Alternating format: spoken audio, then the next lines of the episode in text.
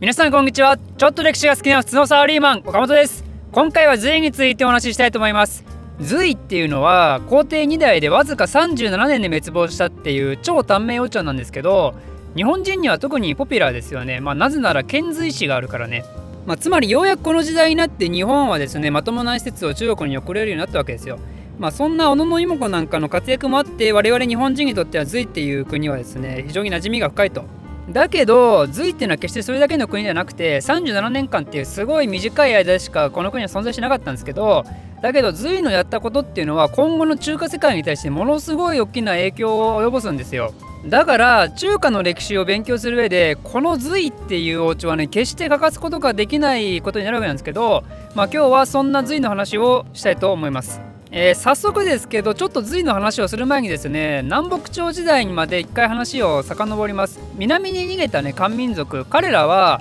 安定的な温床は全く作れなかったんだけど一つだけね大事なことをしたんですよ。それは何かというと長江流域のエリアの開発をしたんですよね。主に2つあってその首都の健康、まあ、今の南京のところと長江の中流域にある光陵っていうところをですね開発したんですよ。今まで何度も説明してるようにもう中華の中心っていうのはあくまで家屋だったんですけどだけどそこの中心にいた彼らがですね一気に南に押し寄せたことによってこの長江流域の方の開発もねぐわーっと進んでったわけなんですよね。まあ、ただもともと人は住んでるんで都市もねちゃんとあるんですけどだけどその北側の技術なんかも使いながら元からあった都市の再開発をどんどん行ってったわけですよ。コーナーエリアっていうのはもう地図見てもらえば分かると思うんですけどもうだいぶ南の方にあってそれで暑くて湿度がすごく高くてね。だから湿潤エリアなんですよ。つまりそこは農業が盛んに行われるんですよね。北方民族から逃げるように南に下っていったことで港南エリアの開発が進んででそこで農業も盛んになって結果としてね交易なんかもどんどん行ってきて経済の中心になっていくわけなんですよね。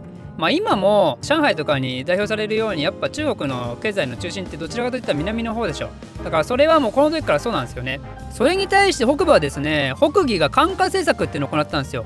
まあ、彼らはね一番最初の動画で説明した通り北方民族って遊牧民だから国をまとめるための政治の力とかそういうのがね全然ないんですよ。だから彼らは意図的に漢民族国家になろうとしてだから漢民族が使ってたその政治の運用方法とかねそういうのをそのままパクるんですよ。でそれで自分たちももう漢民族であるっていう風にねあの意図的になろうとするわけなんですよね。でそのおかげもあって南朝の方はもうみんなね偉い人が堕落しまくってて政治が全然まともに機能しなかったんですけどそんなね南朝のピュアな漢民族よりもよっぽど漢民族らしいね強大な中央集権の政治力の強い国家がね北の方に誕生してたんですよ。これはもうなんかすごい皮肉な感じしますけどね漢民族はもう遊びほうけて国が崩壊しまくってる中で北方民族が漢民族じゃないのにもう漢民族らしくなって伝統的な漢民族みたいになってるっていうでつまりこれによって南北朝時代はですね北部が政治で南は経済っていう風にね中華のまとまりとして本当は持つべき強みが分断されてしまってたんですよ。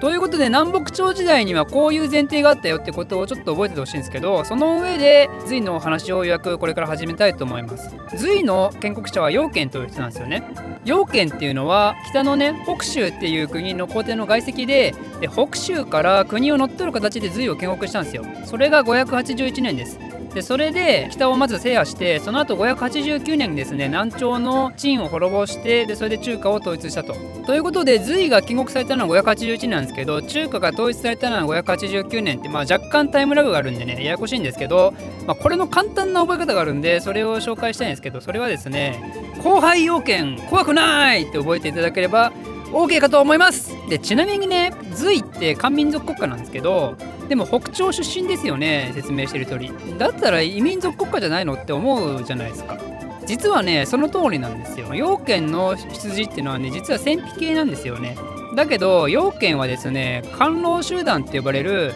肝心化した戦費系の人だったんですよ。だからね言っちゃえば彼はね幾何外国人みたいなもんでだからねあの一応漢民族の国家なんだけどだけど細かく言うと戦費系の人だから、まあ、だから漢民族パトリオットみたいな人はもしかしたら隋のことは漢民族国家とは認めてないかもしれないですけどね。ちなみにこの隋の後の唐のね龍炎も同じ人なんでだから唐と隋は実は漢民族と言いつつもともと戦費系の出自のもと生まれた国だと。でまあそんな話はいいんですけどあの要件はですねだいぶまともな工程なんですよね。政治が強かったその北朝の数々の制度例えば税金制度とか土地制度とか徴兵の制度とかねそういうのをきちんと整備し直して国の秩序をまとめた上でですね集権制っていう中央集権力を高める制度も始めるんですよ。まあ、なので彼のやってることっていうのは初代皇帝の役割としてねだいぶまともなことやってますよ。国をちゃんと安定化させてからそれであの国のね自分の力を強めていくってことをしてるんで、まあ、だけどねその次の2代目がねあの中華を代表するもう大暴君だったんですよ。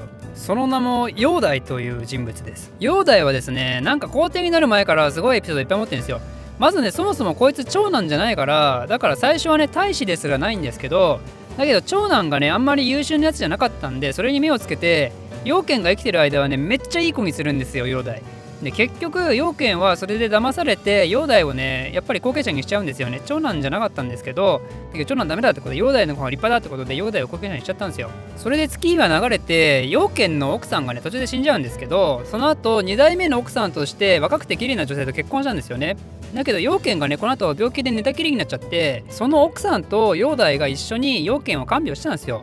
でね途中でね陽大おそらくムラムラして出しちゃってね その若くて綺麗な自分の父親の奥さんをね襲おうとするんですよ。だけどそれが奥さんがすごい騒いでバレちゃって陽賢に。でそれでね煬帝何をしたかというともう土地狂ったのかね陽剣のことを殺すんですよ。陽剣のことを殺してでその上でその奥さんと結局やっちゃうっていうねもうまさにこれが暴君っていうねそういう 暴君を体現してるかのような人生を歩んでるわけですよ。まあまあ暴君ですからね。